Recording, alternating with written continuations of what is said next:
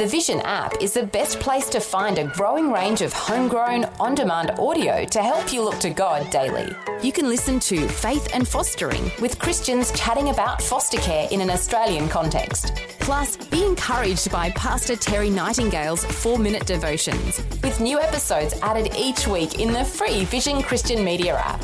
If you don't already have the app on your smartphone or tablet, download it now from vision.org.au slash app. Vision.org.au slash app. Vision.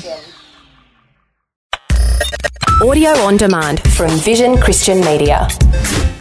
Foundations. So you look at the comparison, and Hebrews says that the, the priesthood of Jesus was far superior and compared it to the priesthood of Melchizedek. Foundations. Understanding the Jewish foundations of our Christian faith. With Robbo Robinson and Mandy Warby.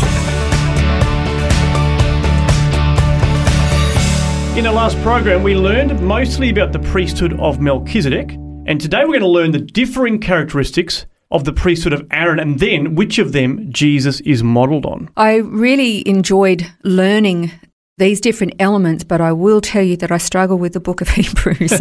Hebrews is very complicated, and the author, I just need to get this off my chest. The author opens his mouth, and nearly a whole chapter can almost be one sentence, and he yeah. covers so many things that it kind of boggles the mind. I think I mentioned to you I'd, I'd rather read Leviticus and Lamentations back to back than Hebrews, but it has been really interesting, actually, to look at these um, priesthoods and compare. And last time we learned um, about Melchizedek being both king and priest, and that in Psalm 110, verse 4, David prophesied that God would raise up someone who would be in the order of Melchizedek, being both king and priest. And we also learned the characteristics of Melchizedek and and the fact we, we looked at whether or not he could in, in fact be um, a theophany, a um, a pre-incarnate Jesus. He might be. There are many that argue that he There is. There are many that are the, but he might not be. We really don't know. But the similarities are striking, to say the least. But then there is also the Levitical priesthood, which was established through the law, the law of Moses, and we've learned a lot about the law being there to show us that we are sinful and that we need atonement. We need a sacrifice, somebody to go between us and God to make atonement so that we can be made right with God. And it had to happen all the time. So it's important to look at the characteristics of um, Aaron, and it was all of Aaron's children that followed after him. So let's look at this Levitical line headed by Aaron. There are a number of characteristics, mainly from Exodus, but also fr- from some other uh, passages. In Exodus 6, we find out that Aaron had parents. Uh, they were Amram and Jochebed. Uh, also, he had a birth date, so he was actually given a you know, time that he was born. He was three years older than Moses. We know that from Exodus 7, verse 7. Uh, Aaron died, of course, so once again, Melchizedek, we didn't have any of that information That's right, yeah. from his uh, uh, from what we saw in Genesis 14. Aaron was the first high priest from the time the law was given in Exodus 28. And then also in that passage, we read that Aaron's offspring inherited this role of priest so that it became a family line. Aaron and his sons performed all of the obligatory sacrifices and ceremonies detailed throughout the law. The other thing that we mentioned in the program last time was that Aaron and his sons were not kings, and in fact, they mm. couldn't be kings. Kings couldn't be priests, priests couldn't be kings. Yeah. And uh, we read in 1 Samuel 13, in Numbers 3, and also 16 that uh, kings of Israel were not permitted to perform the duties of priests, And if they did, they got into big, big trouble. as Yeah. Saul did. The thing that strikes me about this, and when you compare it to the priesthood or the characteristics of Melchizedek, is that Melchizedek was infinite. Whereas the priesthood of Aaron, because their lives had set start and stop dates and restrictions and their capabilities were limited, they were finite. So that's an automatic thing that I see. It's almost like the priesthood of Melchizedek was kind of supernatural and eternal in its elements, whereas the priesthood of Aaron and all of his uh, ancestors after him was very human and finite and frail, limited. So there are similarities, of course. There are some similarities between Melchizedek and the Levites, but there are plenty of differences as well. So if you look at the book of Hebrews, and again, it can be a bit daunting, it was for me. Um, but what it does is it, it, it m- repeats and it drives home the superiority of the priesthood of Melchizedek as compared to the priesthood of the Levites or the there was you had the Levitical tribe and within the Levitical tribe you had the family of Aaron and only the family of Aaron were allowed to be priests the rest of the Levites were ministers in the temple mm. and did lots of things but only Aaron's family was allowed to be priests so you look at the comparison and Hebrews says that the the priesthood of Jesus was far superior and compared it to the priesthood of Melchizedek. So let's take a moment then to look at some of those characteristics of Jesus as high priest. So, first of all, his name, it means salvation. First up, that's mm. the first thing that jumps out. Well, of course, it also, uh, he's the Prince of Peace and the Lord of Righteousness. That's uh, referenced in a number of uh, Old Covenant passages and then reiterated in 1 John 2. Exactly. He had a human mother, but he was conceived by the power of the Holy Spirit. So he had no human father. He had a supernatural father, but a human mother. And that's interesting because he was fully God and fully man. And that's what we call, well, it's a theological term, is the hypostatic union.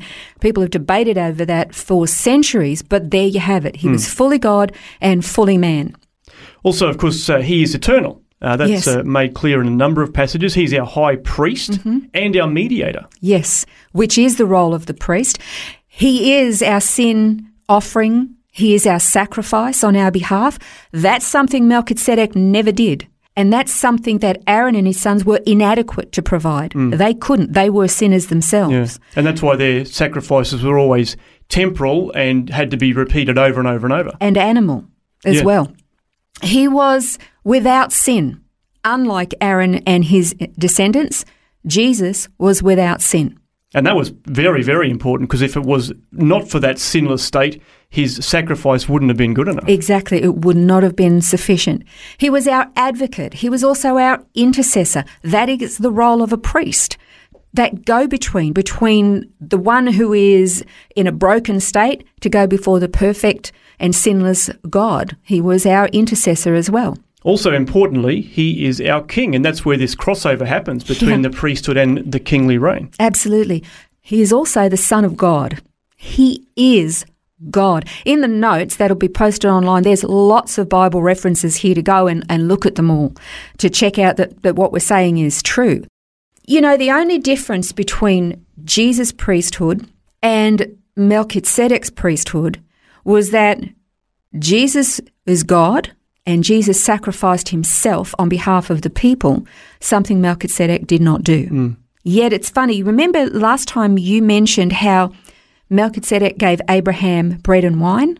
And bread and wine is this, the elements of the sacrifice of Jesus' body mm. and his blood. The very thing Melchizedek gives to Abraham is the very thing that Jesus sacrifices, the symbolically sacrifices yeah. himself for humanity, which I just find mind blowing, just a little bit. Yeah. So you can certainly see those similarities in that uh, the line of uh, Melchizedek, the priesthood in the order yeah. of Melchizedek, and the, I guess the differences then between that and the Aaronic line. Again, it's that Hebrews is constantly driving home the superiority of Jesus' priesthood as compared to the Aaronic priesthood. And it sums it up perfectly in Hebrews 10, verses 10 to 14. And it says this By this will we have been sanctified through the offering of the body of Jesus Christ once for all. Every priest, that is talking about the Levitical priesthood, every priest stands daily ministering and offering time after time the same sacrifices which can never take away sins. But he, that is Jesus, having offered one sacrifice for sins for all time, sat down at the right hand of God where he is king waiting for that time onward until his enemies are made a footstool for his feet.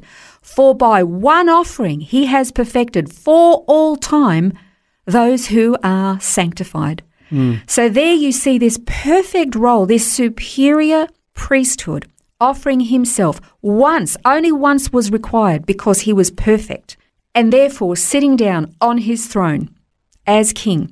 He fulfills the priesthood of Melchizedek and the priesthood of Aaron through sacrifice, resurrection, the go between, this intercessory, intermediary role that he has, fulfilling it all. And that's why his priesthood is superior.